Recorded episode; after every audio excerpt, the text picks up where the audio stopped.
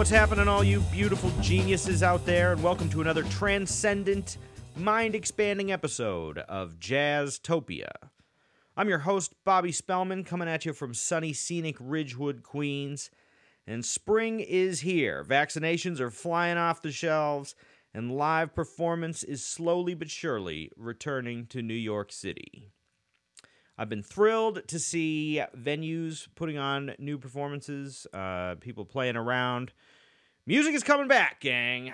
I know it's been a long year, but here we are. Uh, I know that uh, for those of you in the New York City area, Culture Lab LIC in Long Island City has been putting on performances since last summer in an outdoor environment, and they've really been putting on some great shows. So keep an eye out for them. The Nicole Zuraitis group will be playing this Saturday, May 15th among others. Uh, I've also seen that the 55 Bar is putting on performances indoors once again, as well as Smalls and some of the other jazz clubs around and uh, various bars and cafes. So be sure to go out and catch some of your favorite local musicians in their element as we return to a world rife with improvised art.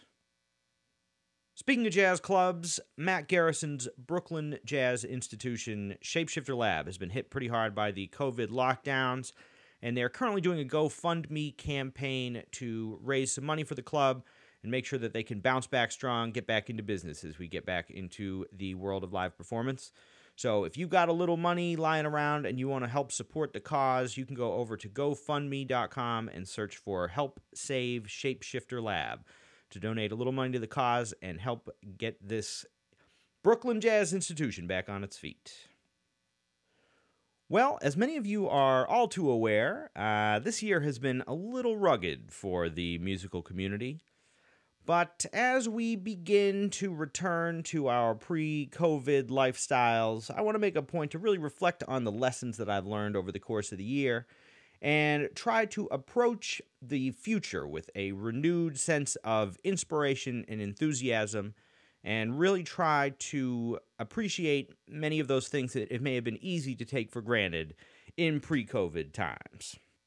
One of the real silver linings of this year has been the opportunity to take advantage of some of this futuristic Jetson style video conference technology that we have at our fingertips to really stay connected with our friends and family across the country and across the world. In the spirit of staying connected and also uh, of staying involved with the music despite a lack of live performance, some friends of mine and I decided it'd be fun to meet up once a week over Zoom to play some recordings for each other, to try to inspire each other with some new recordings that we hadn't heard before, or even just kick back and enjoy checking out some old stuff that we were all familiar with that we just hadn't had the opportunity to hear for a while.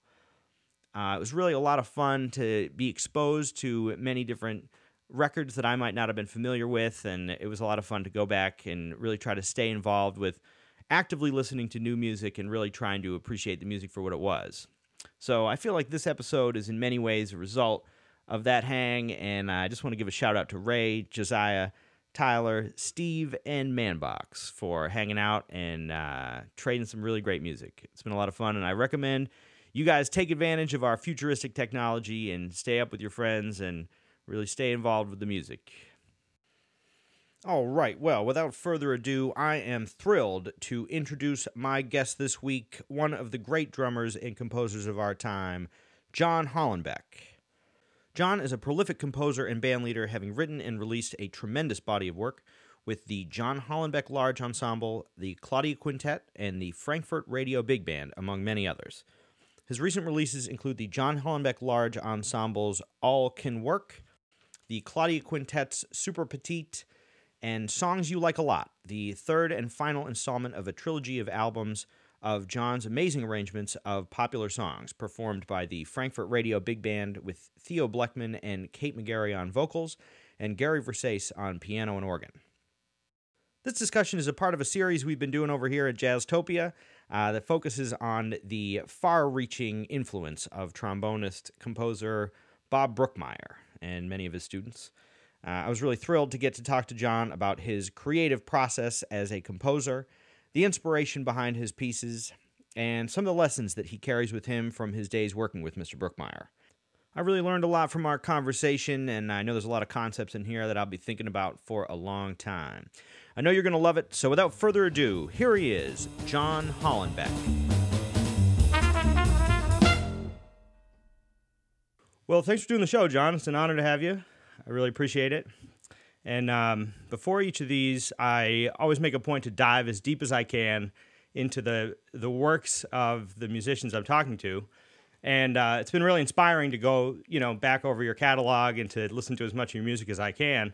But you've given me a real challenge because you've got a really astounding body of work. I mean, you've really put out a, a ton of music. It's hard to imagine you're getting a lot of sleep.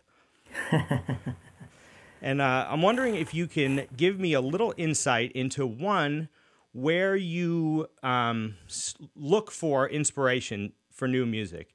And then once you have an idea, how you go about what your methodology is in trying to take that idea and turn it into, uh, you know, an arrangement for a large ensemble or for the Claudia Quintet or for any of your other groups. Hmm. Well, I think I'm always looking for inspiration. So it it um, became apparent many years ago that that I could really use anything for inspiration. Like it could be music, it could be non-music, uh, it could be numbers, images, it could be an experience of some kind.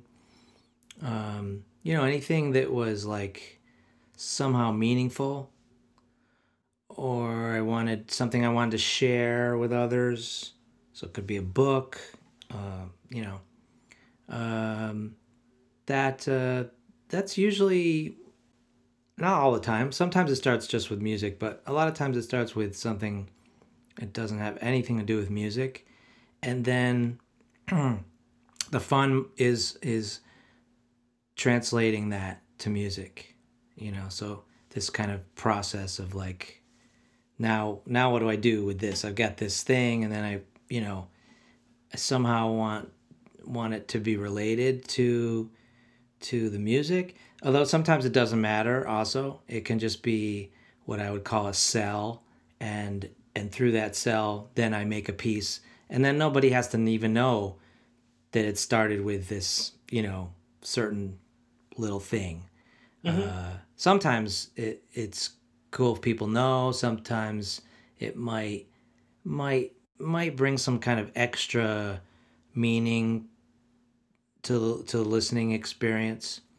Um, but other times it's just a, a, way for me to to start in a different place than I would um, like if I just kind of started in a where I you know where my habits would take me.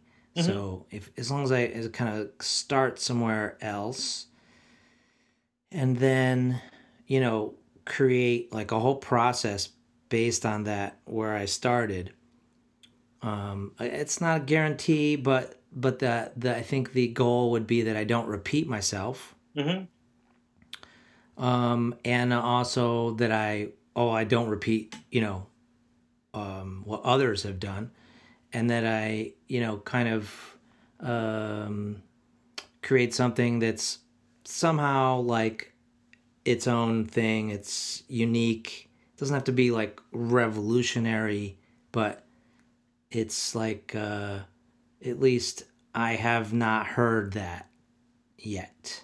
Sure. So so it's therefore it's like that's where I want to be, like in the I haven't heard that yet area. Yeah. Um, of course through through ignorance it's possible that you know i just haven't heard something and it's been done already.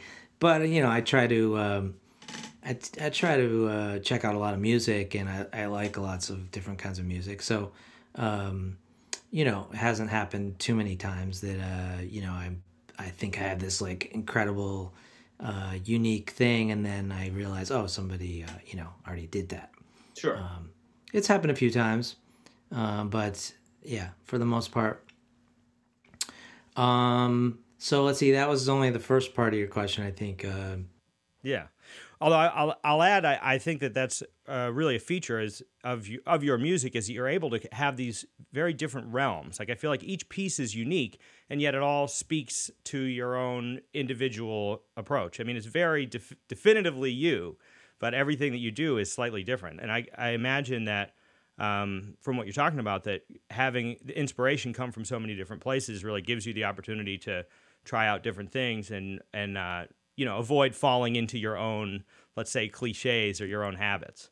Yeah, for sure. Everybody has those. Yeah. For sure. And and it's easy to in the moment when you're writing, you're kind of vulnerable and you're looking for something. So if there's something like within reach, you you reach for it, you know. Yeah. Um one of the maybe advantages, a disadvantage that I maybe turned into an advantage is being a drummer. I didn't have a lot of um, harmonic, uh, let's say, progressions at my fingertips, like like a guitarist or a pianist might have. Mm-hmm. Um, and so also as, as a non, uh, you know, pitch player, I didn't have like a lot of licks or even scales or you know, I didn't didn't really have that. It's there. I know it, but it's not like right there. Sure. Mm-hmm. Yeah. so in a way that was, you know, it made it harder at first cuz I'm like, where do I go? I can't do this. I can't do this. Ah, you know, where am I? But then um you know, down the line I realized, oh, that's kind of an advantage. When I started hearing my friends write music and I was writing music, and their music was really good. Uh, I'm speaking really generally, but you know, a, a lot of it kind of sounded like music I had heard before, and it was almost like music that's about music or music that's based on music. And I was like, yeah, that's really good. I mean, like technique could be good and craft, and it could be a nice tune, but then, you know, a lot of times there was something that I thought, well, but you know, it's kind of I've heard kind of heard that before, you know, mm-hmm. um, and that might be a, a, thing for me that's that I had since a very little when I was very little. That sometimes is is is a drag, but it's that you know I I I never wanted to hear um, the same thing again, you know. So even you know when I first started listening to music, it seemed like all the beats were the same. Mm-hmm.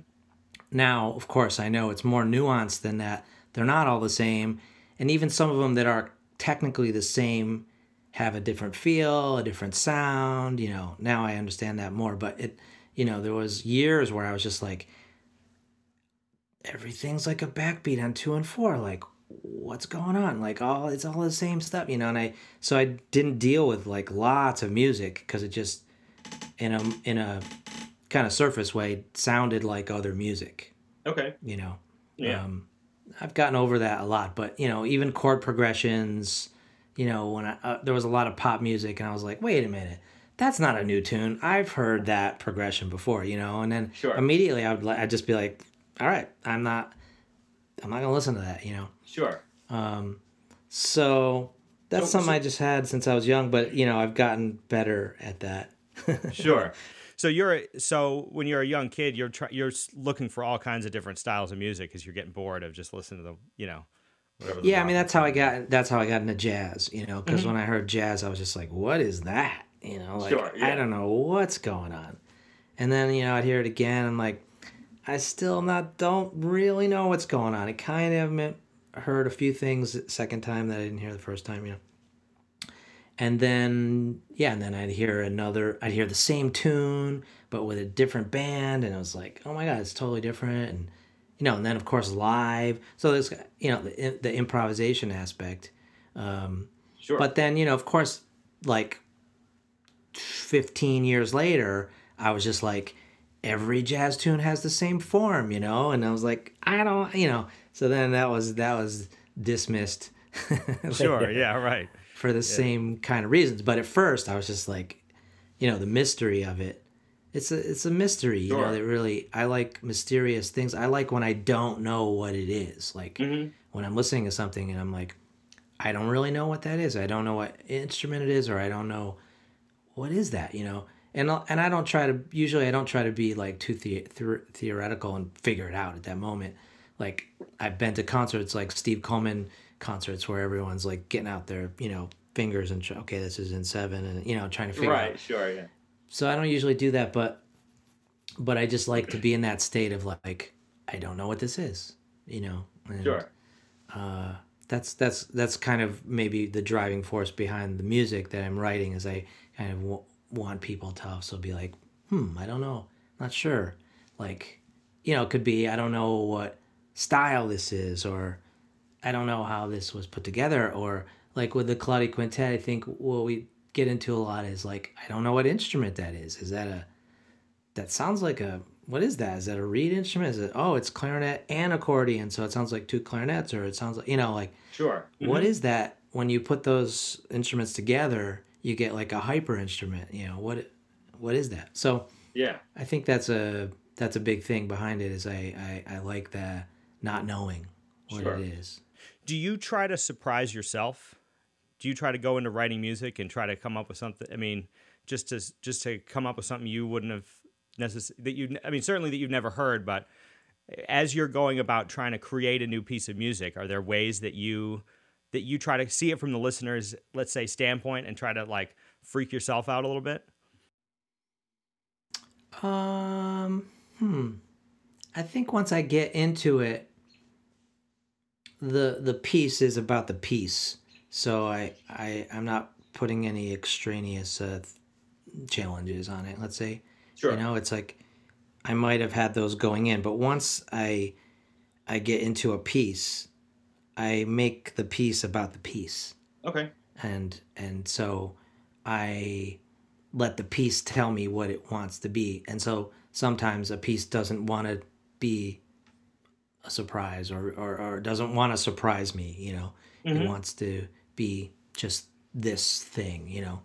Um, so yeah, I'm not sure if I think of it like that. I don't think it's it's not as much about like surprising, um, because something that I've thought about a lot with some different pieces is like when someone listens to something for the first time, and then the second time, and then the third time, and then the fourth. You know, so obviously there could be surprise factors the first time. But then with most listeners the second time, those surprise factors are are now gone. Sure. Right. You can't rely on that. Yeah. Yeah, so so it's not something I would think about too much because um, you're you're only um, doing that for the first lit the the first listen. Mm-hmm. It's only right. some stuff like that's only good for the first listen, and uh, I would say, you know, a goal of most composers is they want people to listen to their music more than once. Sure. So right. it could be a surprise first time. Oh wow, what was that? You know, I I do that. I have an old piece, really old piece called No D, and it has a, I would call it a surprise ending. And every time we play it, people are like, "Whoa, how'd they do that? How did they end there?" You know, it's not a surprise at all. It's like totally obvious to the musicians, mm-hmm. but but we don't you know we don't put a visual cue on it and it's it's a little abstracted. So if you've never heard the piece before you wouldn't know the piece well enough to know that you know w- we could figure out we we know where we're going to end. Sure. Um you know so that's great for the for a live gig you know um but hopefully there was also enough in that piece that then people will say oh maybe i'll buy that cd or maybe i'll listen to that again. And then they'll remember, oh yeah, I remember that thing at the end. Still might be a, uh, a, a little bit of surprise where it ends, although they know it's going to end. You know, they know it's going to have a uh, quick like ending. Sure. So so let's say you have a poem or a book or an, an image or an idea, and you say, all right, let's try to write a piece on this. Are you then thinking? Let me try to pull the emotion from this or what is the response that i have to this? How how do you begin then turning that into a piece of music? Right. So that would also be different for each piece and each poem. So and and that would also be something that i you know i get i kind of gather together lists of of processes. And so i i would um not repeat myself um you know I might repeat myself like 10 years later or five years later, but not tomorrow. Um, and, and so that part of that would be about how to let's say, let's say a poem, how to use that poem.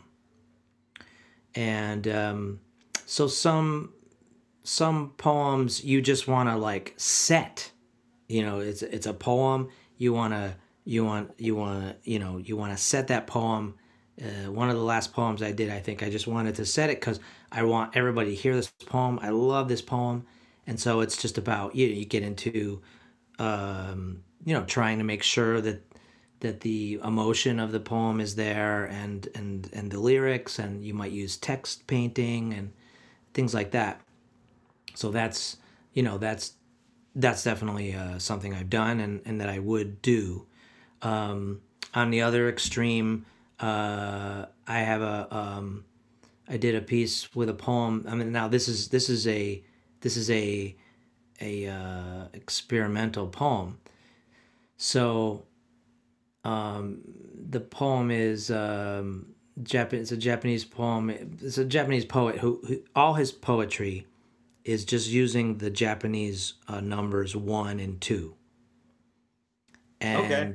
It's amazing. It looks amazing. And when he recites it, it's like beautiful rhythms.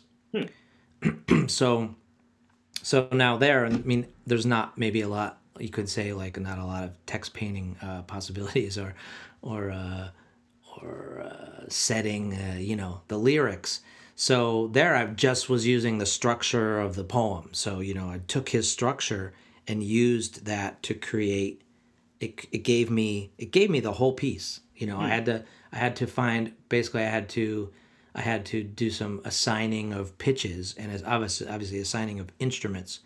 But it gave me basically the piece is just there, you know, already. I just had to like kind of pull it out. Mm. So that's like totally different use of poetry. Um, so everything in between, you know, but so sometimes using just the rhythms, sometimes trying to get get pitches out of the poems, sometimes maybe just using the, the letters of the words of the poems and or the um, the syllables. You know, there's a lot of um, musicians that have done that type of thing, like using just the the syllable um, I forgot what you call that, but the syllable rhythm, mm-hmm. you know, the rhythms that you get, the number of rhythms and all that. You know, I think I did a Shakespeare piece and and definitely you know came up with the phrasing from the actual you know um, sonnet. Mm-hmm. Sure, but it sounds like you're you're changing your process for every every pro- every piece. Exactly, exactly. That's kind of amazing. Every piece has a different process. Yeah. So you know, I keep really lists of like how to begin a piece. And so these are just fictitious pieces that haven't happened yet, but maybe someday might happen, you know. So all the ways you can start a piece, all the things that you can use to start a piece. Then those things that you that you start a piece with, all the ways to develop those things. Um, different ways to use uh, form and and so kind of doing all that pre composition work uh, helps when you're in the moment, you're not so like, oh no, what do I do? You're like, oh, well, you know, I've thought about this, I've thought about this, I've done this. It gets a little harder the more you write if you don't want to repeat yourself because it's like, oh, uh, oh, that's a great idea. No, I did that. Oh, no, I did that. You know, it takes a little sure. longer to come up with the new, the new thing. Whereas, like when you're younger, it's like every time you write a piece, like, oh, I've never done this. I've never done this. I've never done this. You know, after ten or fifteen years, that gets a little. That part gets a little bit harder. Sure. Um, so yeah, creating these lists has helped to you know kind of in the in moments when I'm not writing a piece to think about it. Yeah. Uh, so is it something like as you're listening to music or as you're just you you you'll start to think about oh here's a possibility and just just conceptualize that what is you know here's a beginning to a piece that I could use here's a way I could develop it whatever and literally write it down and have it around. Yeah. Yeah, a lot it doesn't I would say most of the time it doesn't come from listening to music, but but but it has on occasion, and I would say it would it would come um, from uh, you know like like hearing something and and thinking, oh, I could do that, but over here, like and right now I'm listening to it here, you know. So like the example I use with students, I think is um, like uh, how many times have you heard an orchestral piece that starts out with eight bars of drums I let's say it's rare. Anyway, yeah, yeah, yeah, know? sure, right. And now it's a eight bars of improv drums on drum set. Okay, now we're getting like even much rarer, you know. Sure. Mm-hmm. So that's like something in one area that's pretty common. You know, go to go to a jam session, you'll hear drums play eight bars out front sometime that night, probably you know? So mm-hmm. but then you take that thing and you put it in another world and it's totally all of a sudden it's like wow that would sound really cool.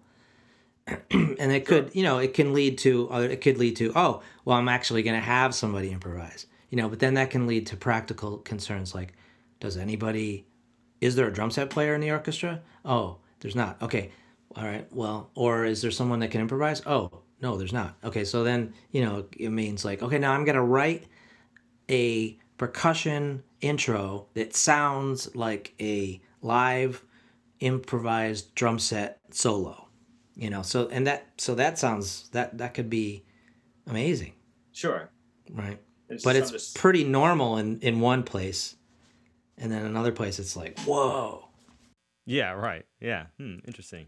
And uh, do you um so what do you have as a routine? Do you do you wake up and every day you have a certain amount of time that you write, or how do you then go about creating new music just from from the ideas?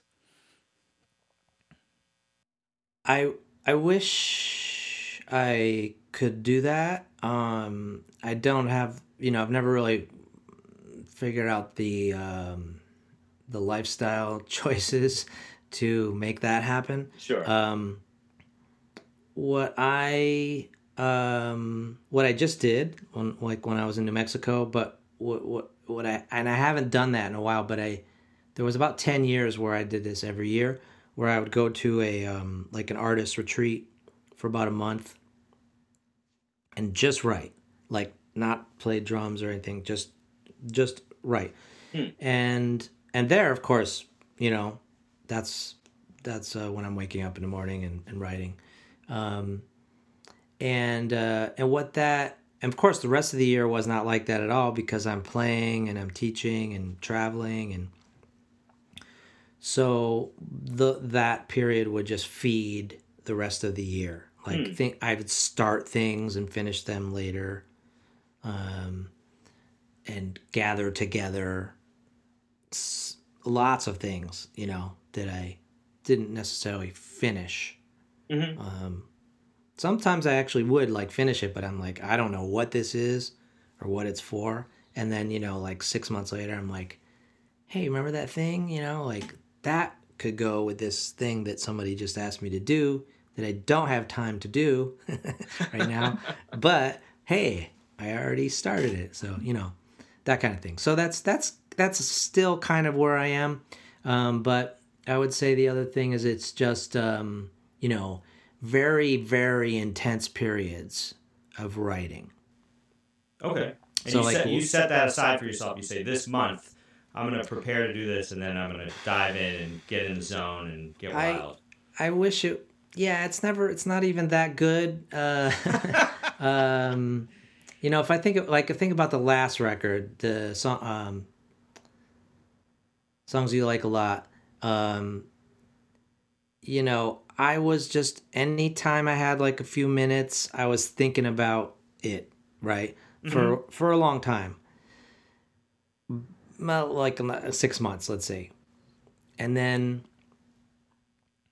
you know, I remember talking to Alan Ferber like about like a couple weeks, like maybe it's like I was going to Europe the the we recorded it in Europe, and I went I went to Europe about two weeks ahead of time, mm-hmm. and then I and I talked to I talked to Alan maybe three or four weeks ahead of time, and I was like, "Yeah, I'm doing this record. Um, you know, I haven't really started writing the music. I'm just I'm just I just started writing the music. You know." And he was like, "Oh, that's so awesome!" And I was like, no, that's not awesome. This this is not an awesome feeling. This is not a good feeling. It's not where I. It's not. It's not a good feeling. But you know, on the plane, on the trains. I mean, it got really intense the week before I was teaching, so I'd be teaching like you know, let's say nine to four, and then just back to the hotel room you know, until eight the next morning, you know, and and that, you know. Sure. Um, it's not my idea of fun, but um, Well, you got Yeah. it done. I mean, I it did it. seems to work. yeah. But well, so, I did it. Yeah. so the deadlines, I guess, are are sort of your friend in that respect. Deadlines are key. Deadlines are very important. Yeah. Without deadlines, I don't think I could get anything done. Sure. Yeah, for sure. Yeah, yeah. That definitely. yeah. that is an amazing tale because that music is is uh, elaborate. I mean, it's not something you just throw together. I mean, it's very dense. And I I was I was listening to uh, um, I was listening to songs you like a lot. And I was like, this is an amazing record, and there's a lot of stuff on here. And then I- discovered that there's two other albums of the same, uh, not the same material, obviously, but like of a similar, uh, let's say, conception. Uh, and were all three of those recorded at the same time? At the same time? Or Oh no, record- no. Th- this project started like ten years ago. Oh wow. Yeah. Okay. So songs, songs uh, I like a lot was I'm gonna say you know 2000. I'm not sure 10, 10 or 11 or 12 or 13 or something like that around there. Sure. And um, I don't, there wasn't really like a plan, but then you know we it went pretty well. Um, and so there was like, hey, maybe we should do another one, you know. So then, then, then at some point, I realized that it was um, that I had I had gravitated towards songs that I liked. Mhm. Um, and so then I was like, oh, well, for the next one, you know, I did it with Kate McGarry and Theo Bleckmann. I was like, you you should pick some songs. And then I I've talked even talked to some people in the band, the Frankfurt Radio Big Band. You know, maybe you, you can think of any songs you might you know want me to do. And so then that was the songs uh, we like a lot. And then after I did that, um, what I realized, because you know I didn't pick those songs, or at least some of them, and so I might not even have liked them, some of them, Okay. and so um, that was a kind of a you know a really beautiful moment where I was like, oh, I, I don't have to like it to to write a successful arrangement. So then I was like, oh, well, so for the next one, what we should do is we should just have other people just decide what what songs to uh, arrange. So we put something on Facebook like a long way ahead of time, and then people just some people wrote like one person I think put fifty songs. Like some people put a lot of songs, some people put one or two, and then we had like a vote and uh, there was about I think we got I think we brought it down to twenty, and then after twenty, I still didn't I still gave it to Theo and Kate because they have to sing it.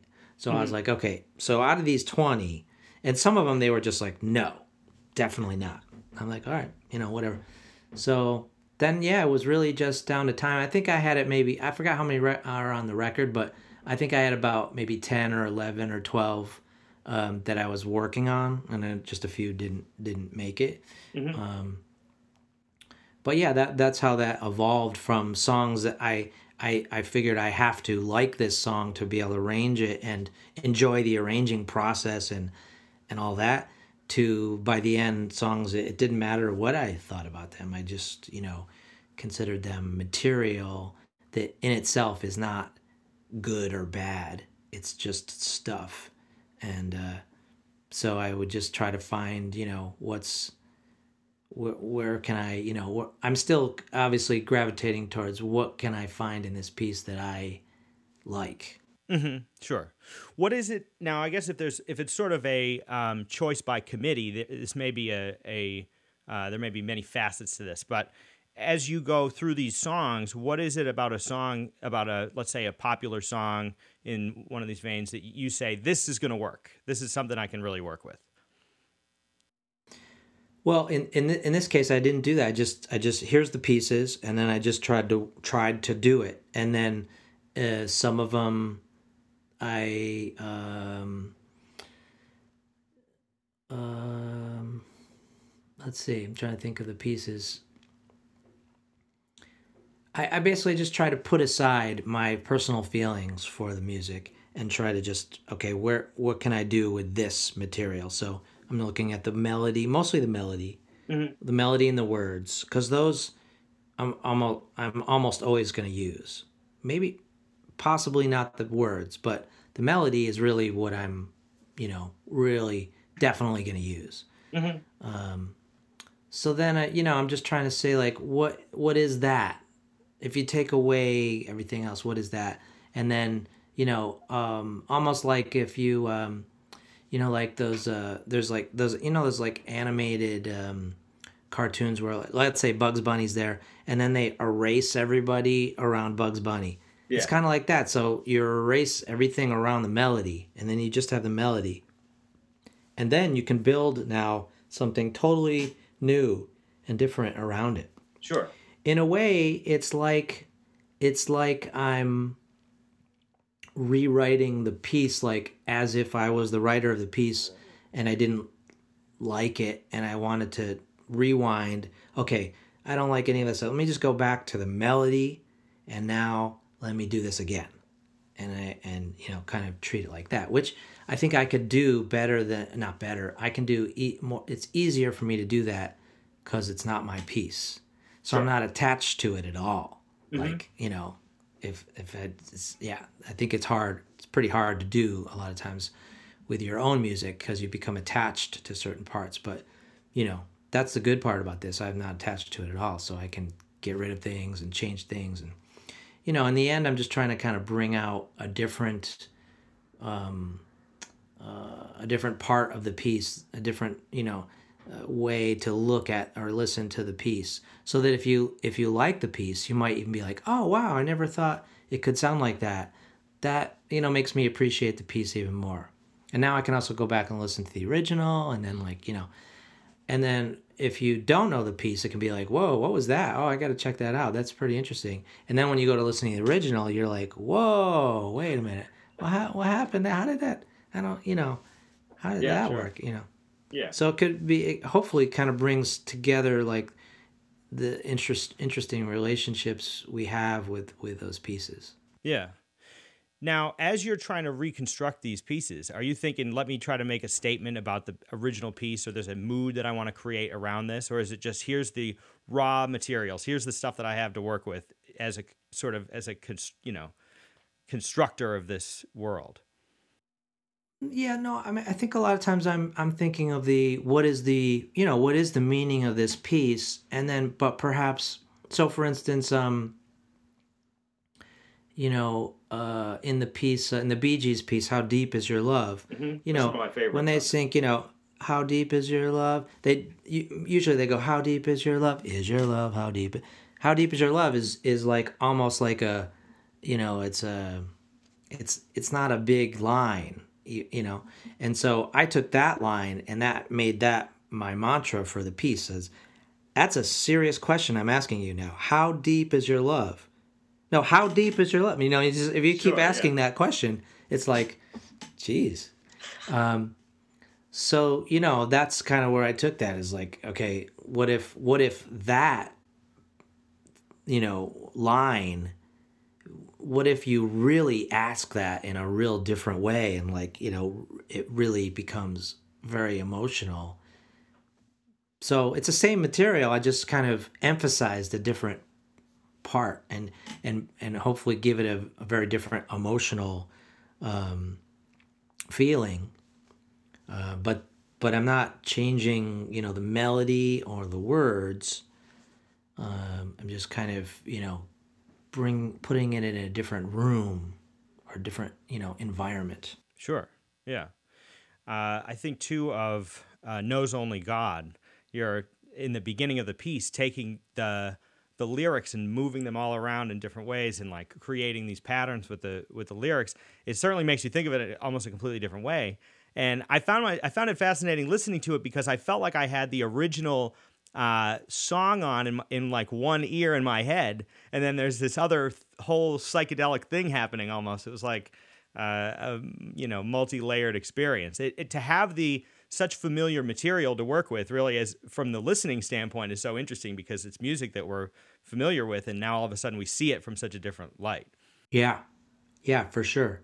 Yeah uh, that piece definitely is uh you know on on a on one end of the spectrum of what you would do with a with a piece and probably the first time that I ever arranged, like literally arranged words.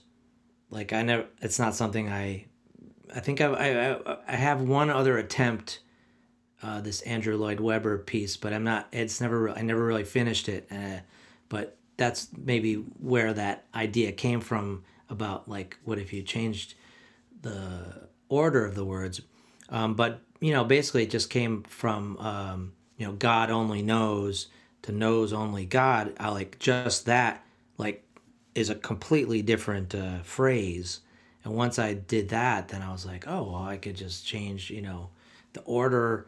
I have a I have a whole sheet, uh, like one at least one piece of paper of just, you know, taking the um, that one phrase of that piece and just changing the order. And I got so many different phrases that all kind of most of them actually even make sense. It's not like gibberish. It, it kind of makes sense but it's a totally different meaning. Mm. And um, so yeah, that was that was kind of the the cool thing about that piece for me is like I was I was arranging words and and that was the you know that was the first thing that I did and that was the you know in in in any kind of uh, arranging or writing process there's parts that are you know really fun and exciting. There's always a painful and boring and you know terrifying parts too but that was the the uh, the really fun exciting part is like when i was just i was just uh, uh playing with the words. Hmm. It's it really speaks to your point about just you create these different processes for yourself and by nature the song's going to come out different than you know than what the last piece that you did Ho- hopefully yeah yeah yeah i i do know that it's possible that like you you're like, oh, I'm gonna start like way over here. I'm gonna do this totally different thing, and then you just go like, and then you like end up exactly where you always are.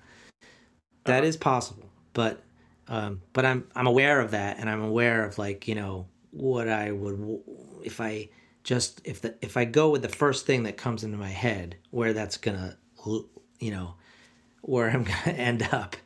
Um, so I try to be you know sensitive to like no i'm like way over here. So i've got i'm not i'm not going over there. I'm just to stay over here. And like how do i stay over here? It does take discipline and concentration to kind of you know stay out of your comfort zone. Mm, sure hmm uh, were there any tunes that you did that you really hated to start with and then you ended up either liking or you were really happy with the way that the the piece came out I, th- I think that's a no comment uh, question. But, uh, um, I mean that what that is. I can answer it by saying that that that that is the kind of the where I ended up in this project is maybe with pieces that I didn't like. Um, but of course, the arrangement in the end, I I want to uh, it's natural that I, you know, want to like the arrangement that I made of the piece. You know, sure. so uh, yeah, there. I mean, there's definitely pieces in this trilogy that I don't like the originals. Let's say. Mm-hmm. Um, but uh, but the the takeaway from the project is that that doesn't really matter. I can still like you know create uh, interesting arrangement that I like of a piece that maybe I don't like. Sure.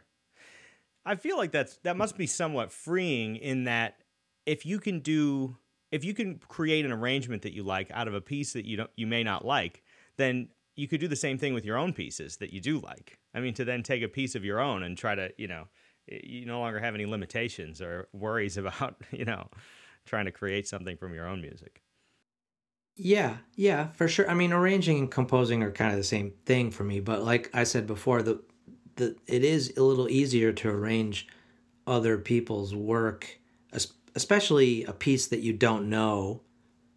some of these pieces I didn't know, um, and let's say, and or maybe even some pieces that I didn't like, um, versus if you write a piece, it's pretty hard to not get attached to your own music and then what what makes it hard to work with is that attachment so i mean mm-hmm. that's something that i that I I work on a lot. I mean, I remember even on one of these residencies, I kind of wrote that like on the wall, like "Don't get attached," you know, because then then you can't play with the material, and Hmm. uh, you know, some a lot of times like a, um, you know, composition lessons are really bizarre, and um, and so sometimes a student will come in with a piece that they've written, and they'll be like, "Yeah."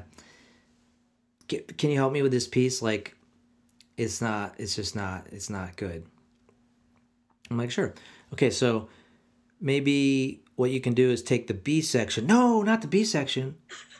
I like the, oh, the b sections. I i love that part. Okay whatever. Well then maybe you can take this other thing. No no that's my second favorite part. So we we realize that although they don't like the piece and they know it doesn't work they're attached to it and they're therefore they cannot change it.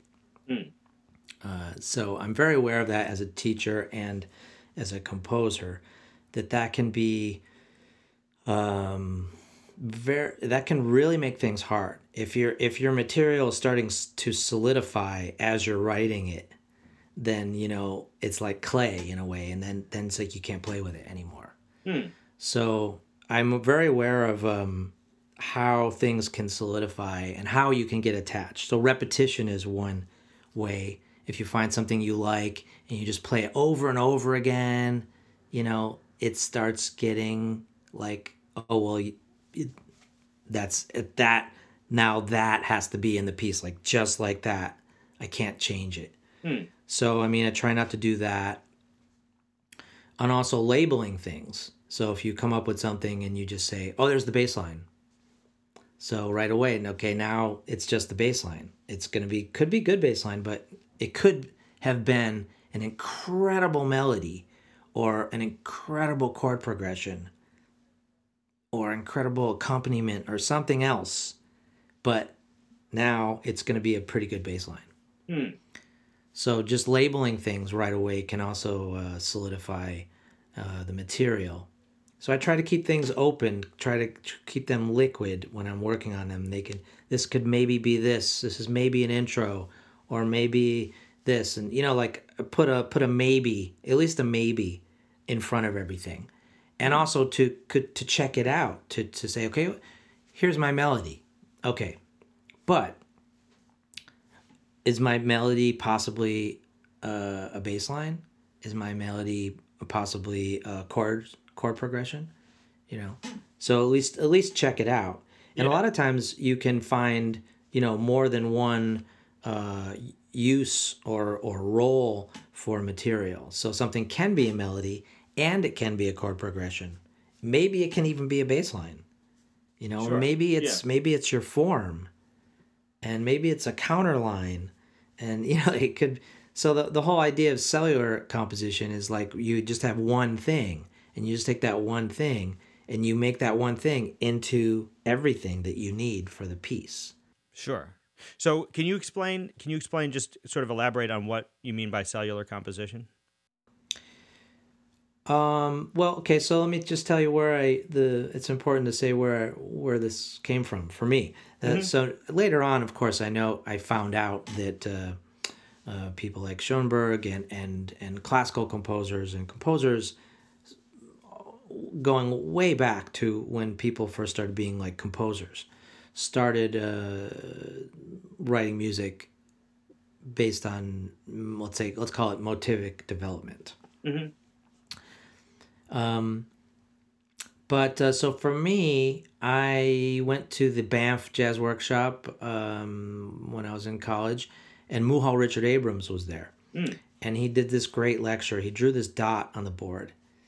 And for a long time, it was extremely uncomfortable because he just asked people, What is that? And he went through, like, every person in the room had to answer what that was. So, what he was getting to was that it was that it could, that could be anything. It could be a dot, it could be a circle, it could be a note head, you know, it could be a bunch of different things. So, it, it- in effect, it could be anything. And it could be the beginning of your piece. And that you could start a piece with anything. And as long as you have that one thing, once you take have that one thing, then you can take that one thing and develop that one thing. So, you know, take it like, you know, I use like a, usually, hope this won't fall down, but I usually use like, you know, this is the one thing, then you do this to it and you do this to it and you, you take it apart, you know, you, you do these different processes, which we have, you know, uh, names for, but the names aren't important. Mm-hmm. Um, and through that, though, you you create all this other material. You're finding out what that thing is, kind of like almost like experimenting on it, and finding out what it is, which can help you kind of decide what you're going to do with it. But you're also getting all this new material, which is actually the same material, but just sounds different. Okay. And so if you if you build this body of, of material based on this one thing, a family of material, and it's it's then not so difficult to put that material together. Because mm. actually it's the same material. So it, it usually kind of goes together well. Sure. And then the idea uh, if you try this, in my case, I tried it. I really enjoyed the process. But then also, I really enjoyed the sound of of of what uh, of a organic what I would call organic sounding piece. Um, in that there could be lots of different things happening in the piece, but when the piece is over, there's also this this feeling of a singular gesture. You know, mm. I took this and took this and then blah, blah, blah, all this stuff, and I put it right here, and here it is for you. 10 minutes later, you know. Um, so I really love that, uh, everything about that. So I wouldn't say I write uh, in this cellular way a hundred percent of the time, and because sometimes, obviously, like anyone else, I just sit down and a tune just pops out. Of course, when yeah. I'm lucky, that happens once in a while, but but normally it doesn't happen, and um, and I really enjoy this process. So, um, well, first I'll just say the the other person who really um, talked about this was Bob Brookmeyer. Mm-hmm. A slightly different way. What he was doing when I met him was he was he was saying like, okay, you you just need like four pitches. If you, you just start with four pitches, and then from there you should be able to write a whole piece. So it's kind of like the same thing. He was really kind of saying almost the same thing, but you know his his own way. Um, but the if you take that idea, you can also use that idea in arranging.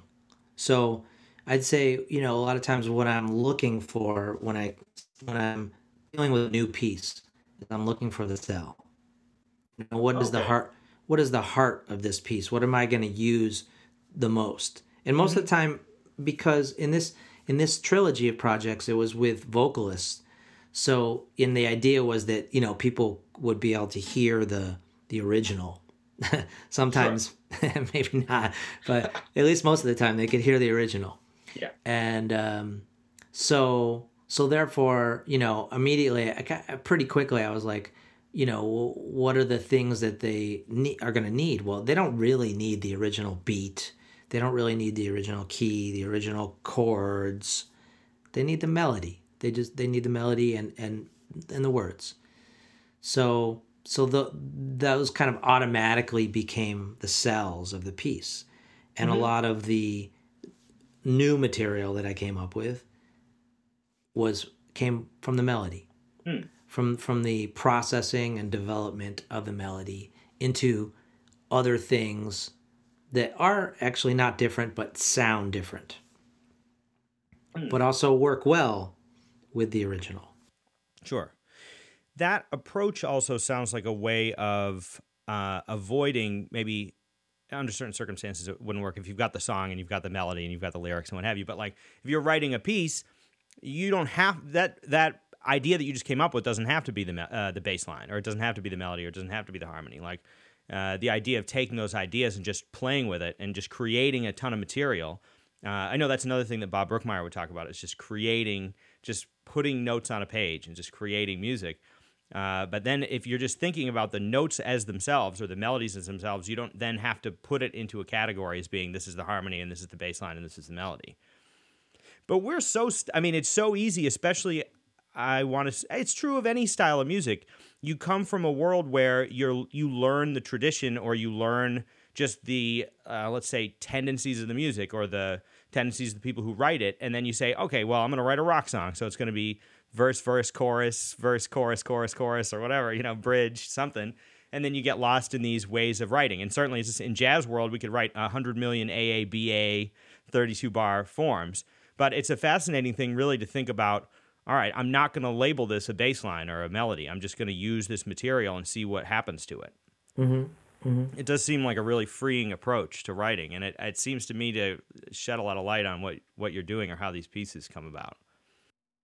Yeah, that is that's the that's the key for me is to you know to try to find a cell, develop it, uh, and and and and play with it as long as I can. That's also gets back to the deadline.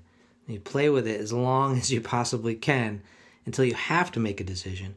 Or also like in the playing aspect, a lot of times things come like, oh, I I can already hear that that would be good that way. I don't say like I'm definitely gonna do that, but you know I make a note of it, Mhm. um, and uh, and then you know kind of letting it come together. This is something I think you know you'll hear Maria Schneider talk about too. You know about not right, not not uh, one reason why people don't use computers. You know is that so you don't have to think about a meter or a key or uh, even a tempo or an instrument. Certain, you know, when you put stuff in the computer, automatically you you just have to make some choices that might not be good choices, but you have to make a choice. You know.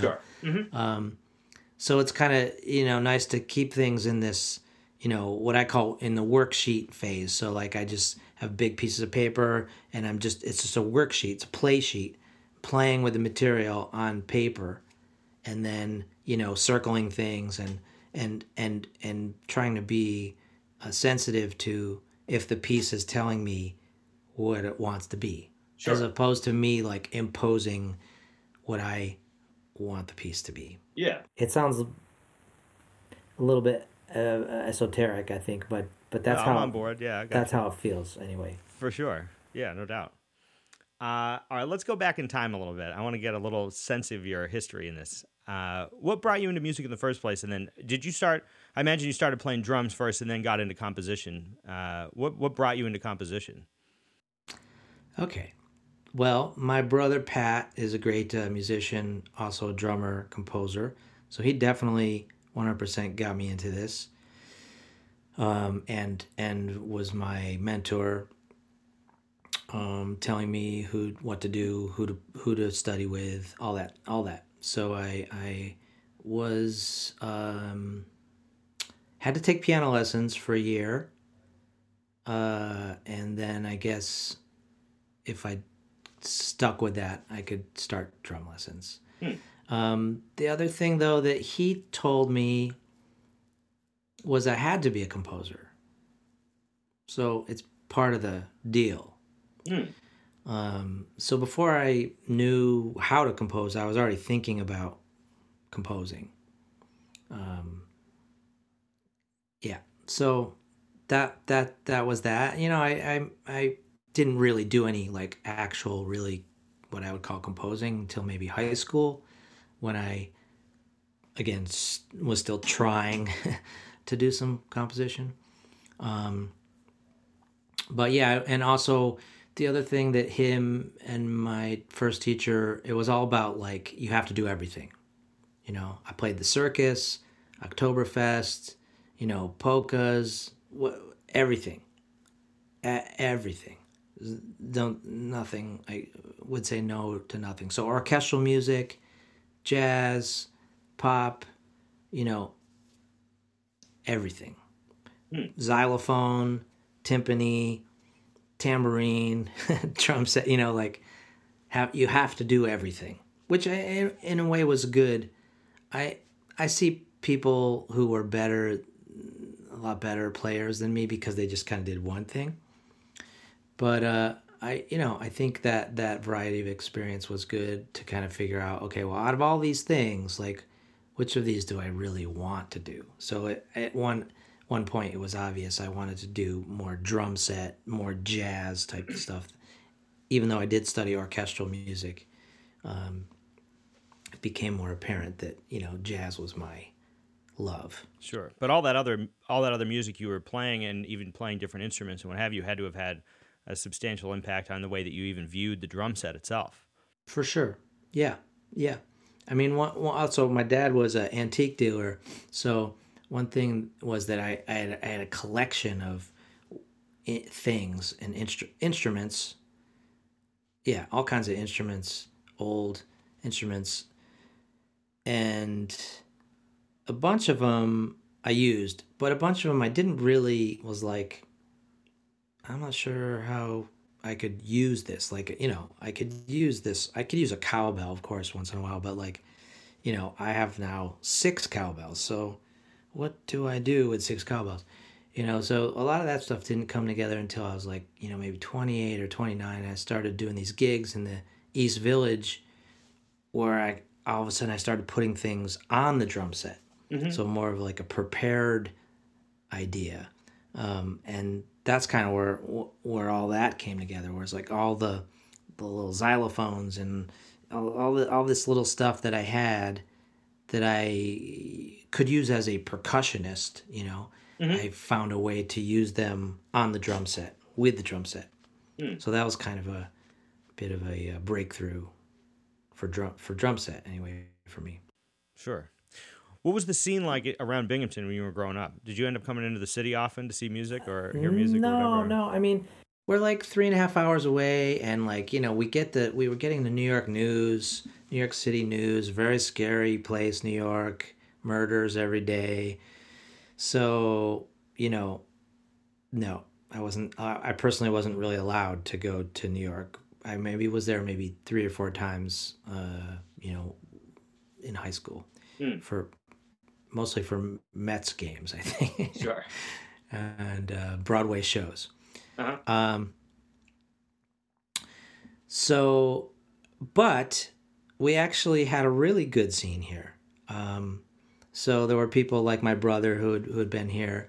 Um, Slam Stewart uh, lived in my neighborhood. Okay. Um, and uh, through this uh, this guy named Al Hamme, who taught at uh, Binghamton University, he brought a lot of people to Binghamton. So, like, you know, I didn't go to New York, but I saw Elvin, I saw Jack DeJohnette, uh, you know, Mel Lewis, Brookmeyer, um, James Blood Ulmer. You know, I saw Ahmad Jamal, Art Blakey, Betty Carter. You know, I saw a lot of great stuff because it came through Binghamton. Sure. And then I grew up with uh, Steve Davis, this great trombone player mm-hmm. uh, Dena DeRose, um, who who at the time was a pianist, now is also a vocalist, great vocalist. Uh, Chris Jensen, tenor player. Uh, Tom Dempsey, guitar player. Uh, Tony Kadleck, who was a great trumpet player, who actually still plays in my band. Mm-hmm. Um, so I went to high school with all those people. Wow. So it was just kind of a good time sure. to come to be here. So I had people. We had a steady jazz gig every Monday night. There was there was a jazz club in town, and we had a steady gig every Monday. That was big, huge, huge to have a steady jazz gig when you're in high school. Oh yeah, good good players. So uh, that's luck. That was just kind of luck. Sure. There's no way to no better way to learn it, especially that age, than just to play. Have the opportunity to go out and play all the time. Totally. Totally. Yeah. So when we were younger, we were jamming every weekend at each other's house, and then later on, that became a gig, a steady gig every week, and uh, yeah, learning new tunes and uh, just just playing, knowing that you had to play, you know, every week. Sure. So you graduated, went to Eastman. Yep. And then from Eastman, you went to New York. Well, I yeah, I I uh, got a, I stayed for another, another year. Eastman got a master's. Then I went. Then I um I was just talking to uh, a uh, a student about about loans, and um, I had ten thousand dollars of loans, which now doesn't seem like much, but at the time seemed like a lot. Sure. And um, my brother was involved in this too. He was um, doing a touring uh, version of West Side Story at that time. And right before like when I was still at school, a bunch of my buddies went. I got, I kind of, I think I got them a gig, and uh, and so then when I left school, I did that for a year in Europe, um, hmm. which was great because it was the first time I got to go to Europe, and we would often stay. We stayed in a lot of cities for for like a month, like hmm. a month in, uh, you know, major cities. So that was great to see Europe, and also West Side Story is a really beautiful piece of music. So playing that was great, um, and it also paid off my loans. Sure. So that that so that that way I could make my way to New York. I went to Brazil after that um, for a little while, but um, then uh, then then New York was was the uh, was the final destination. Sure. You know, that's that's where I was going. Yeah. Um, but I didn't want to go there with tons of debt. Right. That's so, wise. Yeah, that's a yeah. wise choice for sure. Yeah. Yeah. Uh, how did you meet Bob Brookmeyer? Uh, well, I first met him in Binghamton when I was like 13. I mean, he he didn't remember, but they were here. Uh, the band was here. I have I have some bootlegs that band. It was a great band with like the sextet with Joe Lovano, Dick Oatts, um, Jim McNeely. Uh, it was a great group. It's a there's a there's a great record called uh, what's the name of that record? Glass. Uh, I always forget the name of that record. It's like really beautiful record, um, sextet record. I think Tom Harrell's on the record. Hmm. Um, but anyway, I've met him. So at that time, then he came to Eastman when I was there. He doesn't remember. He didn't remember that either. But um, then I at that time I don't know if NEA grant study grants. I don't think they exist anymore but at that time you could get a, a little NEA study grant. So I applied for an NEA study grant to study with him. Around that time he was starting a um, a school. No this is the first thing that happened. He was going to start a school in Holland. He was living in Holland. Mm-hmm. It was, it was called the World School of Jazz. It was almost like a like a Banff type thing where they would have certain people for a few weeks and then other people would come in. It was just going to be this rotating faculty. The faculty looked amazing. So I did apply and I was accepted and then all the funding for the school just evaporated. And soon after that he came back to the US because he was living in Holland.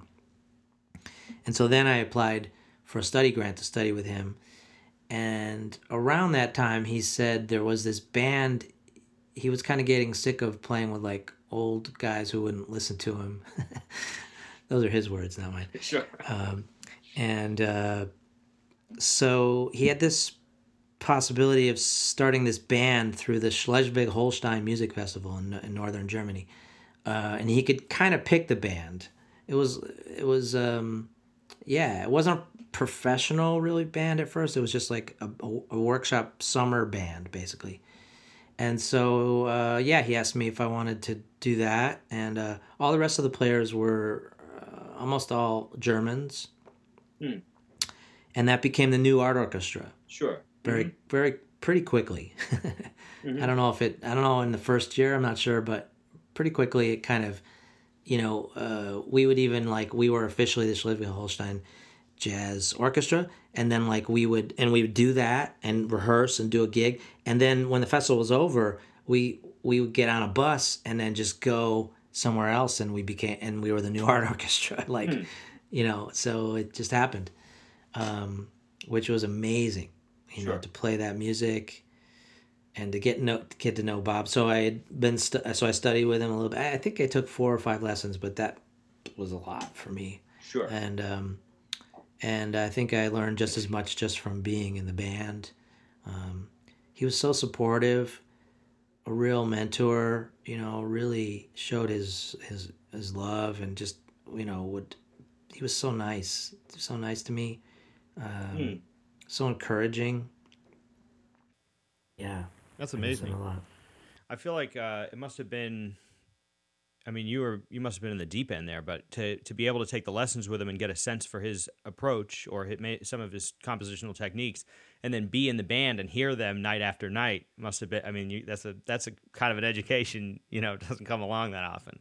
Yeah, yeah. I mean, but it's funny because you know the the teaching thing that he that was like a different phase in his life, and he was in a different phase musically. So like especially at first we weren't playing any new music and so it was there was there was like virtually no connection between the music you heard bob brookmeyer's music and then what he was talking about in lessons hmm. which was like serial music sure you know um, but but we did actually play uh, what's his he has this piece called serious music it's a mm-hmm. I think it's a piano concerto incredible piece um, and the uh, celebration suite. So there were there were little. At first, he didn't even want to play his music that much. We played Jim McNeely's music, and maybe Bill Holman, and some of Brookmeyer's music. He didn't even. But then, as the as the band you know became a band, he st- he you know would find ways to write for for the band. Um, mm-hmm. But even then, I would say, yeah, the the um, the I mean, it makes sense in a way. It's like he's not like teaching what he's writing at that moment because he doesn't really know. Maybe it's not codified enough to be able to teach it. So the things that he were teaching, he, he was teaching was kind of this whole kind of body of of of of teaching um, philosophies and practices that I think he put together when he came back from California and he started teaching at the BMI workshop and, and different places like that and uh, that like he kind of started coming up with things that he could give students that would help them. And that's kind of what he taught. So it was a wasn't always um, some of it wasn't like it didn't seem to relate to what he was doing. There was a few things like the his white note exercise sure. um, which you know i would say his white note exercise in the period that I be, came to play with him, that little exercise kind of almost became his, you know, guiding force. Hmm. He used that probably uh, more than anything else because he was kind of not in the. Uh, he was kind of out of this. Uh, let's call it a serial chromatic phase. That was mm-hmm. that was ten years before that. So um, he was really like um, trying to revolutionize in uh, formally. And so the music, when you first heard it, you'd be like, okay, it sounds like A minor. You know, like if you were listening to it in a certain way and you hadn't, you know, drank the Kool Aid on it yet, it would just be like, well, it's it's just some modal stuff, yeah, whatever. But when when you really got into it and you saw what he was trying to do with the forms and all that, you realize that you know where he was trying to uh, like he was picking like a certain place to kind of revolutionize. Hmm. Are there things that you think about now that were part of that philosophy or his approach, uh, whether it be, I guess, composition or band leading, that still you think about today and still is a deep part of the way that you operate? Well, the cell. I mean, the cellular thing, like I was saying before, that's mm-hmm. that's huge. Um, sure. Um, you know the cor- this chorale exercise that he gave me when when you were asking me like when I wake up what I would do if I do wake up in a place where I'm going to compose. The first thing I would do was this chorale exercise that he gave me. You know, so that and I teach that to all my students, and so you know I I I find myself invoking the voice of Bob like so much that you know I might have forgotten where what's me and what's Bob. Sure, yeah, yeah, yeah. Um, I did in the last couple months actually finally uh, read uh, Dave Rivello's book, uh-huh. and it was just like I was like I it was like an audio book, like I was just hearing, I was just hearing Bob's voice. It was just oh yeah, I remember when Bob's, yep, yep, there, Bob said that. And, you know, a lot of the stuff was very, still right there in my, you know, it's, it's, it's, it's really in there. Sure. Um, so for sure when I, I know it's in there when I'm writing, but for sure when I'm, when I'm teaching, um, you know, I just, uh, I find myself talking, like when I, I teach a course at McGill and, uh, the first day, the first, uh, class is, uh, my favorite piece, which is KP94. And uh, so I just have to play that piece first before we do anything else. Just mm-hmm. so you know, like, this is my favorite piece. and and then later on we actually like we actually look at King Porter and then we go back and we do kind of look at it again later in the course because at first uh, everyone's just like yeah that's a cool piece but I don't know what that has to do with like what we're supposed to be doing but sure um but yeah I think it's important to let everyone know um I would say he's still um um hasn't gotten the uh, uh, I don't know the the praise the the um, the rewards. He didn't really get the rewards that he that he deserved when he was alive. Sure. Um, and uh, but I mean if you try to envision big band music today without Bob Brookmeyer I, I can't do it I sure. I don't know. I find it's very hard for me to think of anyone who's writing big band music who wasn't hasn't been uh, immensely influenced by Bob Brookmeyer. Sure, that's amazing, isn't it? I've had the the uh, the opportunity to be in the BMI Composers Workshop for the last two years, and that was sort of my reintroduction. I knew I knew Brookmeyer's music well with his you know the quintet with. Um, uh, Clark Terry and a lot of his music, you know, that kind of the, his his playing as a trombone player, but uh, and I, I incredible, yeah. And I've heard his, you know, I'd heard his music quite a bit, but to go back and dive back into it, and then to the opportunity to talk to a lot of people who've been influenced by him, it's really amazing that the the influence that he's had over you know so many people and how it still sticks with you know everybody and it's reverberates through the whole community.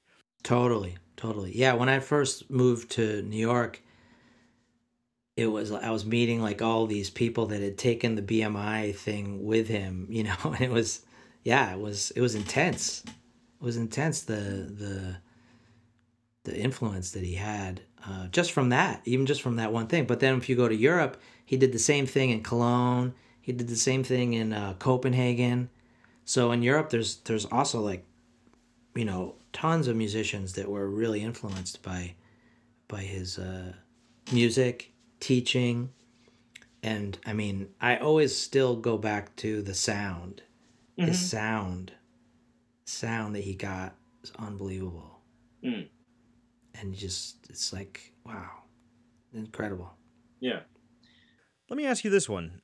Now you're no uh, stranger to unique instrumentations but and you have the opportunity to use anything you know any combination of instruments that you want as did you know, as did Brookmeyer and as do so many people who are writing in sort of the contemporary jazz world. But that foundation of the big band still persists. It's still like the the palette. You know, you can switch out woodwind instruments and you can add, you know, I know Brookmeyer would add synthesizer and you can have vibraphone, you can switch things out, but it's still this format still persists as sort of a primary medium. What is it about that instrumentation that makes it so malleable from you know whether you're dealing with Basie or whether you're dealing with Maria Schneider or whether you're dealing with whatever's going on. Well, I think it's because you know in the I don't know when exactly I think this happened maybe in the 70s, but when when they started taking that format and making that ensemble the backbone of every jazz program, which hmm. jazz programs were being built around that time starting in the 70s um, so there's kind of two.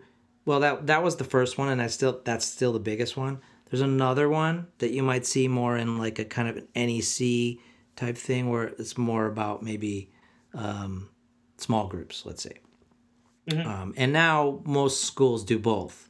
Sure. But once um, once that happened, you know, and weirdly enough, it happened at the time when there's actually no big band work for people if they get out of school. They actually can't really be in a big band like they could, you know, up until the 80s at some point. Mm-hmm. so, um, so then what you get, you get this situation where you can go to any city in the world and find a big band. Mm. So it's just, it's just like that structure is there, you know. As far as like all the rest of it, I try to let all the rest of it, you know, go the sure. conventions of it. But um, I did kind of make a decision at some point, like, oh, okay, well, you know, if I want anyone else to play my music and if I want to play my music, you know, because I can't bring my band around the world. So how do I do this? And well, if I have, if I just use kind of the same instrumentation as what most people have available, then that will make that possible. I'm not, I'm, I'm very far away from being in love with the the uh, instrumentation of a big band, but that that that that uh, type of ensemble exists everywhere. Hmm. Interesting. Sure. So it's a it's sort of in many ways a practical issue, but it gives you that uh, foundation to work with. Yeah, yeah, and and I think like Brookmeyer and many others, what I've tried to do is just kind of personalize it a little bit. So, you know, in my own band, like my secret weapon would be Theo Bleckmann, but I also use like percussion, mallet percussion. Mm-hmm. I use guitar. Um, yeah, woodwinds is something people can do or not do or whatever, you know. But so at least kind of the the sound of my band, I, I feel like is is a, is going to be slightly different than than most other bands uh, because of even just having just Theo and like mallets and and no guitar, um, just in the in the like basic sound, mm-hmm. Um, sure. um, and that helps me a lot. Having Theo around helps me a lot. It helps me remember that oh, this is not a big band. Mm, okay, you know? interesting because just he can his, do anything. Yeah. Okay. And you will write him. In, well, I don't know if exactly what the process is exactly, but he can then. He's very malleable in the sense that he can be an instrument, or he can be the lyrics, yeah, or he, he, can be. He can do anything. He can do anything. He can play inside. He can play outside. He can play sounds. He can use electronics. He can play with the instruments. He can sing lyrics. Any style. Yeah. That's amazing. So when when that, did you start working with him? When how long has he been in the group? Oh, he's well. Let's see. Was he? I guess he wasn't in the group. Maybe in the very, very beginning, but um, pretty soon after that, um, I let's see. Whoops. Uh oh. Hold on.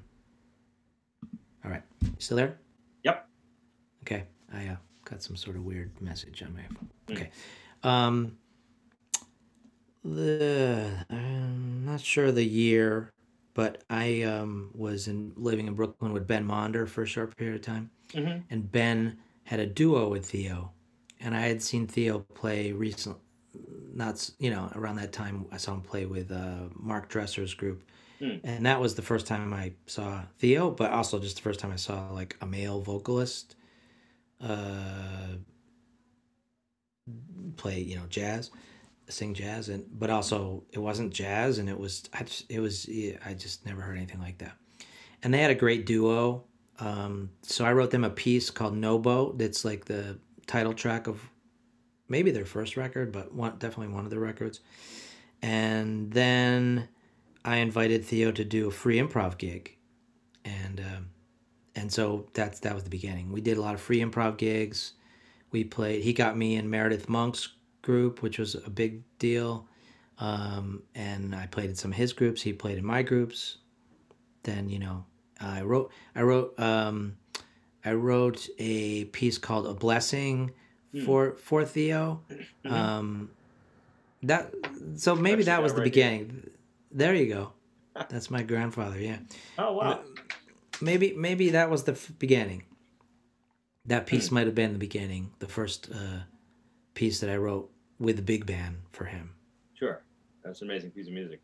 Thanks. Uh, let me ask you about uh, the Claudia Quintet. What was the what was the inspiration for that group? Was it did you know the musicians and you said these would be fun people to play with, or was it did you have the vision in your mind of accordion and vibraphone and you know clarinet, saxophone, or whatever? Well, I was in New York and I was trying to get a find a group a group of my own. I wanted a group I wanted to write for a group. And so yeah, I was jamming with people and trying to see if you might if this person might be into it and this person and you know, so I was doing all that kind of thing. and then um, yeah, I just I stumbled onto this uh, gig through Reuben Radding uh, to play with Ted Reichman in a trio in the East Village, uh, like a steady gig, and and so that was great. That lasted like a year, and during that time, I definitely met Drew, and during that time, I met Matt Moran, actually, on this Brookmeyer gig in Schleswig-Holstein. He showed up. That's how I met Matt Moran. Hmm. I also met my wife on the same day. So oh that, wow, that was a big deal. that's Yeah. good. Yeah. Um, and so then um, Matt Matt definitely um, um, told me about Chris Speed. Mhm. And we're- we, we had actually a couple other people before Chris Speed, a couple other people before Drew. Um, but so it was it wasn't wasn't really the instruments. Um, although you know when I played with Ted and I and it was the first time I played with accordion really and also I mean it was accordion but I mean it wasn't really like accordion. Sure. And I was it was I was so in it was great. I was just like this is like a mini organ. You can do so many things with this. And then with the with Matt, it was like, well, I play vibes, but not like this guy. I mean, this was like unreal what he was doing on the instrument. It felt like he was reimagining the vibes. And also, it was the first time I actually played with a vib- with a vibraphone player. So it's kind of like playing with another drummer, but playing with another drummer a lot of times is a drag because you have the same sound. And so it was like another drummer, but he has totally different sound. Um, so I really love that.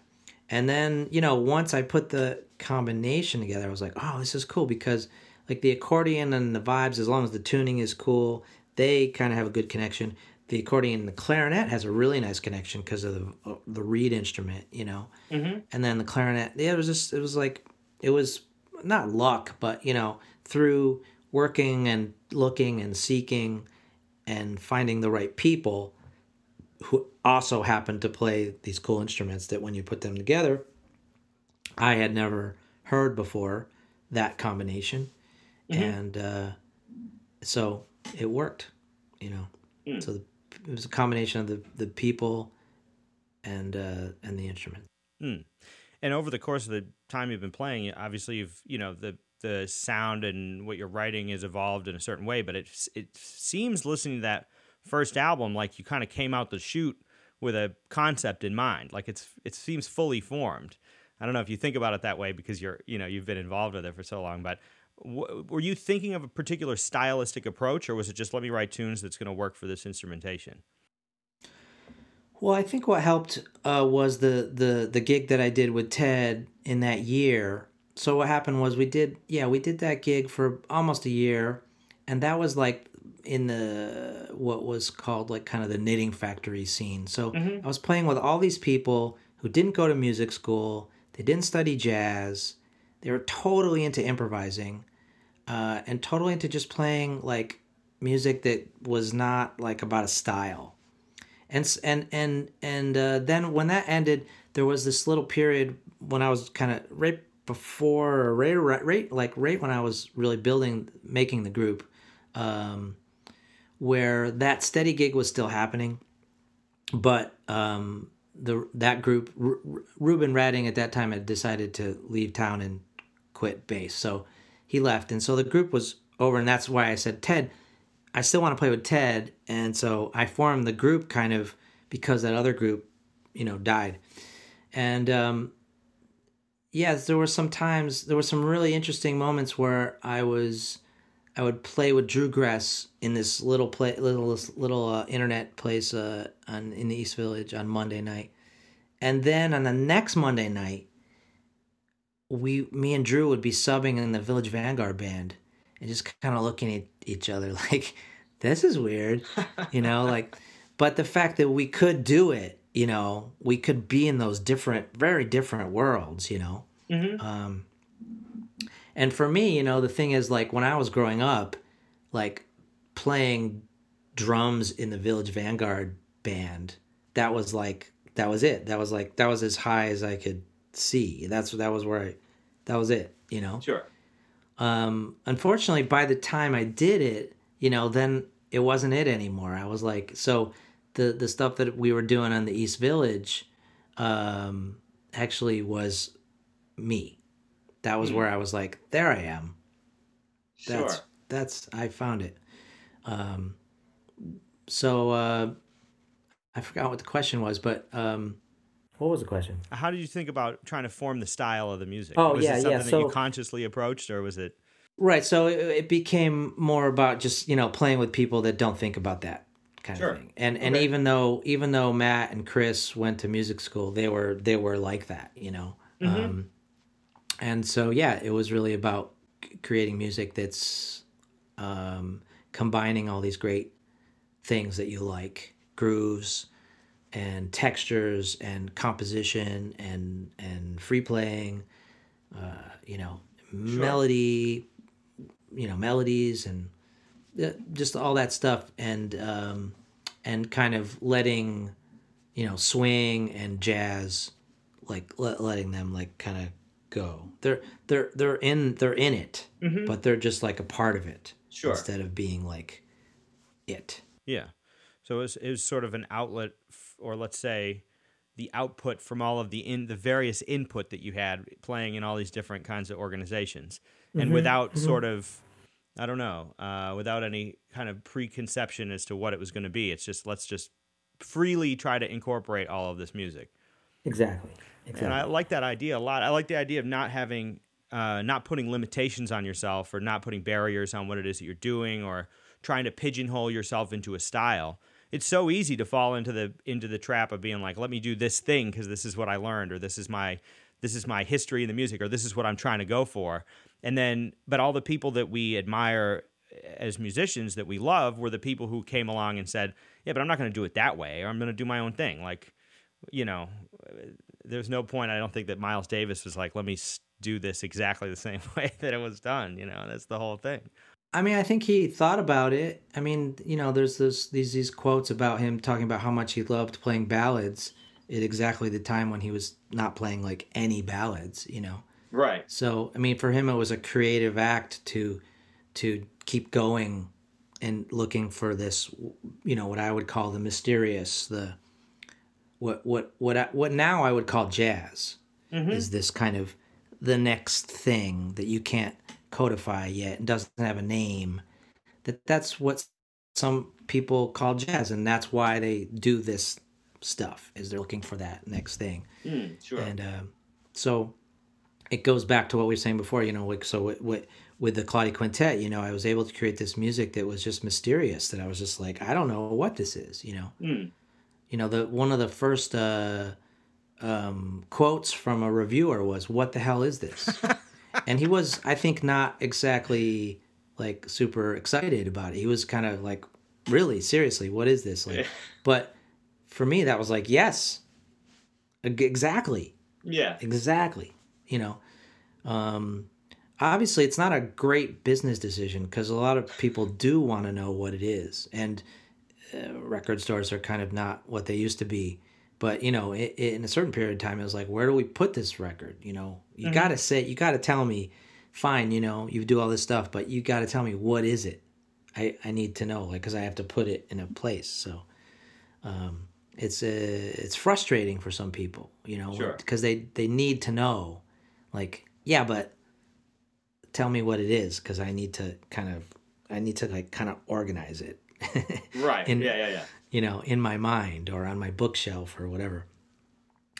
Um, yeah, so I think I think that that mysterious thing is is what some people would call jazz, the seeking of the mysterious, and and that's that's what connected me to jazz in the first place. Hmm. It seems to be what continues to drive you forward. For sure. Totally. Uh, do you have any plans in the works? What's the next What's the next thing for you? Do you have some some ideas floating around? Do you have a mission? Oh well, I'm do. We got a new Claudia Quintet record. It's been re- we remotely recorded it, and it's being mixed right now. And um, uh, there's some poetry being put on it soon. And um, I uh, what am I? I'm- I'm writing a lot of. I'm writing right now. I'm actually I'm I'm writing um some music for this uh, school in Australia uh, Monash University, I'm I'm writing a uh, piece for twelve drum sets. Oh wow! Which is pretty cool because um, what I realized really quickly is that um, we're not gonna play. I know, and I'm playing in it. I'm one of the twelve. Is that it's gonna be like kind of the opposite of what drummers usually do, which drummers usually like play a lot. Mm-hmm. But this is going to be mostly about resting, Mm. and and there's going to be a lot more rests in the piece than than actual notes. Mm. So It's got to be fascinating trying to come up with a, you know, trying to think in those terms. Like, what am I going to do with all these drum sets? or Yeah. like- I think it's going to be. I, I've got a concept. I've got the concept, and uh, it's coming together, and uh, trying to use the uh, remote recording um, situation to our advantage. Um, Sure. so yeah, how was it? How was it recording the Claudia Quintet uh, remote? It was okay actually. I think because we played so much together, um, that yeah. I mean, the thing about the remote thing is like it's a bit of a drag for the first person, and then Sure. like if you're the last person, it's like, whoa, that's just kind of like playing with the band, Sure. Right. you know. So, um, of course, the drums are usually first, but I didn't. I didn't. Uh, yeah, it was. Um, I think. It, I think it was okay. I think. I, you know, we've been together for a long time, Mm-hmm. so I think in uh, we could use that. You know, so it's like even if like okay, I, I can't really feel what this guy is doing, but I can imagine what he would be doing if because Sure. he's done it. Like, you know, we've played together so many times that you can kind of, you know, it, or at least I'm gonna do what I usually do here, and then you know, and if everyone does that, it will it will sound kind of almost the same. Mm-hmm. Even though we're not hearing the same thing, we can kind of come at it with the same uh, philosophy. Sure. It's kind of amazing. I'm sure it's a huge advantage to have, you know, everybody having played together for a long time and to have such a consistent group as well, like being able to play with the same people. It's interesting how everybody's had to adapt to the new technology in our current day and age. And Yes, yes. I mean, I didn't even own any mics Oh wow. a year ago. sure. yeah, That's Yeah. kind of amazing. yeah. Uh, yeah. And I was one- just thinking about the Zoom thing because, you know, while I'm doing the Zoom thing, I'm like, man, by the time the pandemic's over, I'm going to be so good at Zoom. Like, I'm going to get my lighting together. Everything's, you know, compared to how it was, you know, a year ago. And Oh sure. it's much better. Yeah. yeah, yeah, yeah. and we all had to just figure it out. I'm sure you, you, you teaching, you had to just figure it out on the fly. Oh yeah, yeah, yeah, yeah. No, I got I got pretty good at it. What I, was funny is like I got I feel like I got pretty good at it. Is all these things about Zoom are kind of bizarre, but then you know you learn them, and then uh, you know I stopped teaching for a month or two, and I was in New Mexico, and I had to do this master class, and I was just it was all the same kind of I had the same like Zoom uh, neurosis and just like oh my god how do I do this? And, uh, you know, and I also had to do a thing for the uh, ISJAC and the International Society of Jazz Arrangers Composers. Um, uh, kind of a masterclass ish type thing, talk with Theo and Kate. Kate, but it wasn't on Zoom. It was on this other platform, and a platform where you can't see the other people you're talking to. So that Oh, was really? re- that was really hard. That's tough. Yeah. So yeah, so after doing that, I was like, I'm I'm I'm much rather Zoom, you know, where you can see at least see the people you're talking to. hmm no doubt. Uh, let me ask you one more Claudia Quintet question. You've got an album called Royal Toast, Yep. and some of the tracks include Crane Merritt, Keramag, Armitage, Armitage Shanks. Shanks. Yeah, I'm Zern. writing that piece uh, right now. Yeah. Oh, cool. Ideal Standard and American Standard. Mm-hmm. Where do those You're names familiar come with from? those terms? I thought maybe you could shed some light on the if there's a connection between those the song titles. I mean it. It didn't start as a joke for sure. It was um that I was traveling a lot, and whenever I'd arrive in an airport, I would think I would go to the bathroom, and often the names of those urinals were interesting, Sure. and so I started just collecting them. and then just over time, it just became like it, inspiration. Sure. The the names, Uh huh. yeah. Interesting. So so that's it. Yeah, they just became kind of interesting names that gave me a vibe. Mhm. You know, Crane Merritt totally gives me a vibe. Keramag vibe. You know. Sure. So and just just that point. little bit gives you something to work with. Yeah, exactly. It lets me know it's like th- I can do this over here, and that's not that. It's not that. It's not that. It's this. That's amazing. You know, kind of Uh-huh. gave me a focus. Sure. It's funny too, ish, but it was more the. It wasn't supposed to be like most of the stuff. Uh, d- doesn't start out as trying to be funny. It's just that as soon as I start ta- telling it to people, they start laughing, and I realize, oh, I guess that's funny. Yeah, but it's a fascinating p- point. Actually, I'm glad I asked. I didn't, you know, but it's an interesting point. And did you then write the tunes based on the um, sort of the, the the spark of inspiration from the names, or was it then you had? Yeah.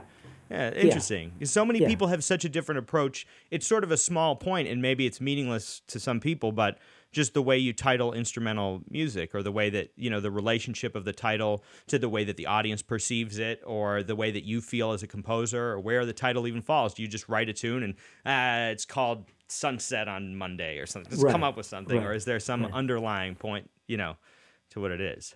I mean, for me, it's really important, and it's also really important to to tell the audience, you know, to like give them some sort of insight into this piece. Because I've been on many gigs with other people where they just say the name of the piece, and then we play the piece, and I'm like, yeah, but what does that? That's that didn't tell the audience like what does that mean? They can you give them like a little more info, or you know, just kind of help help them help them out a little bit. Sure. Um, and so I, yeah, I, I think that does help sometimes. And even, even sometimes, you know, with music like that's strange, like Claudia Quintet, if you, uh, if there's a little bit of humor, that that's actually good because then they realize, oh, these guys are like human. They're like normal. You know, it's not the music's a little weird, but they're just regular people. You know, No it can kind of help. You know, people bring their, uh, you know, the their uh, defenses down a little bit, Yeah, yeah, like yeah. and say, okay, they're normal Sure. guys. Yeah. right Well, I think that brings us full circle back to the the inspiration, the beginning of many of these pieces. Uh, Yeah. thanks, John. I really appreciate your your insight, man. It's been it's oh, been great. I'm supposed. I'm sorry. I'm supposed to ask you if you like cold pizza. Wait, say that again. I lost you a little bit from the from the uh, I'm lag. on supposed to ask you if you like if you if you like cold pizza. Is that a who, came up? Was it David Schumacher playing that in your mind? I, I it's just it popped into my head. Just a question. Come on, man. That's so funny. That's been following me for so many years, man. I, it's, this is pretty pretty hilarious. I do, but not so much anymore because I live in New York, so you can get it hot and it's uh, delicious right off the thing. Okay. but you got to tell me now. You have to tell me the story.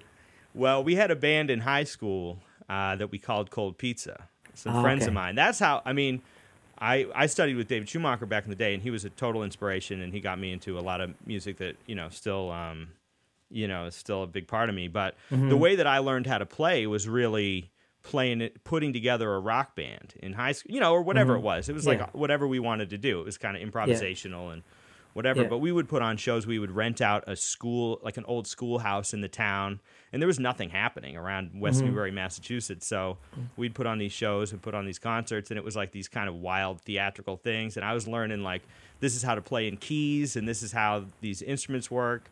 Started playing slide trumpet and all kinds of weird stuff like that.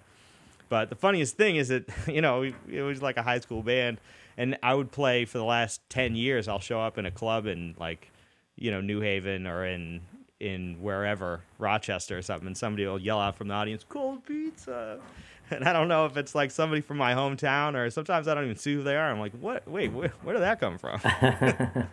It's kind of funny, but it was a honestly, it's kind of funny, but it's a, it was a formative thing, man. It's, it makes me think of Yeah. like, you know, the knitting factory approach of just being like, all right, let's uh, just come up with something and just try it out and see what happens. You know, Yeah. there's a lot of value in just doing everything and trying to learn it.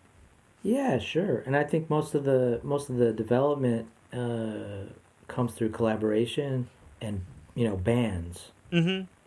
Yeah, Yeah, and that's something that's hard to do a lot of the time in in jazz world. So often it's like all right, we're going to call this guy for this and this person for this and her for this or whatever. But the idea of being like, oh, we're going to keep a band together for a decade or whatever, or for a long time, and really learn each other's playing.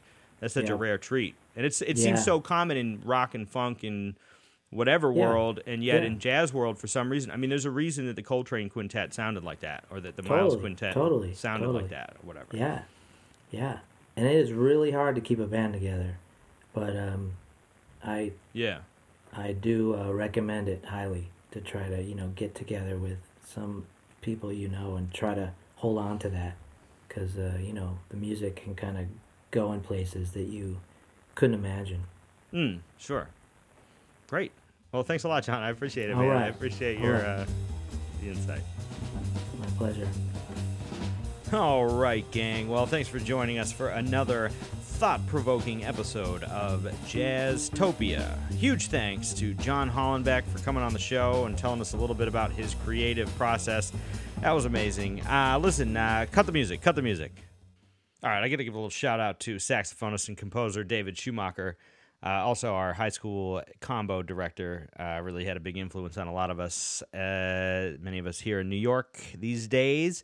First time I heard John Hollenbeck was actually in the Schumacher Sanford Sound Assembly. Uh, they have a record called Edge of the Mind that is really great. Hollenbeck plays drums on that record. I got to see him when I was in high school, and then later on, uh, that was hilarious. It's hilarious, David. Good one, good one, man. Giving him the cold pizza thing. Uh, it's hilarious anytime my high school rock funk band is brought back into existence somehow, especially by John Hollenbeck. All right, so that's kind of hilarious. All right, bring the music back in. All right, gang. Well, thanks again for checking it out. If you like the show and you want to keep up with what we're doing, you can follow us on SoundCloud at soundcloud.com slash jazztopia podcast. You can also find us on Spotify and Apple Music and Apple Podcasts. We now have a YouTube channel, so check out the YouTube channel. We got all the videos up there going up.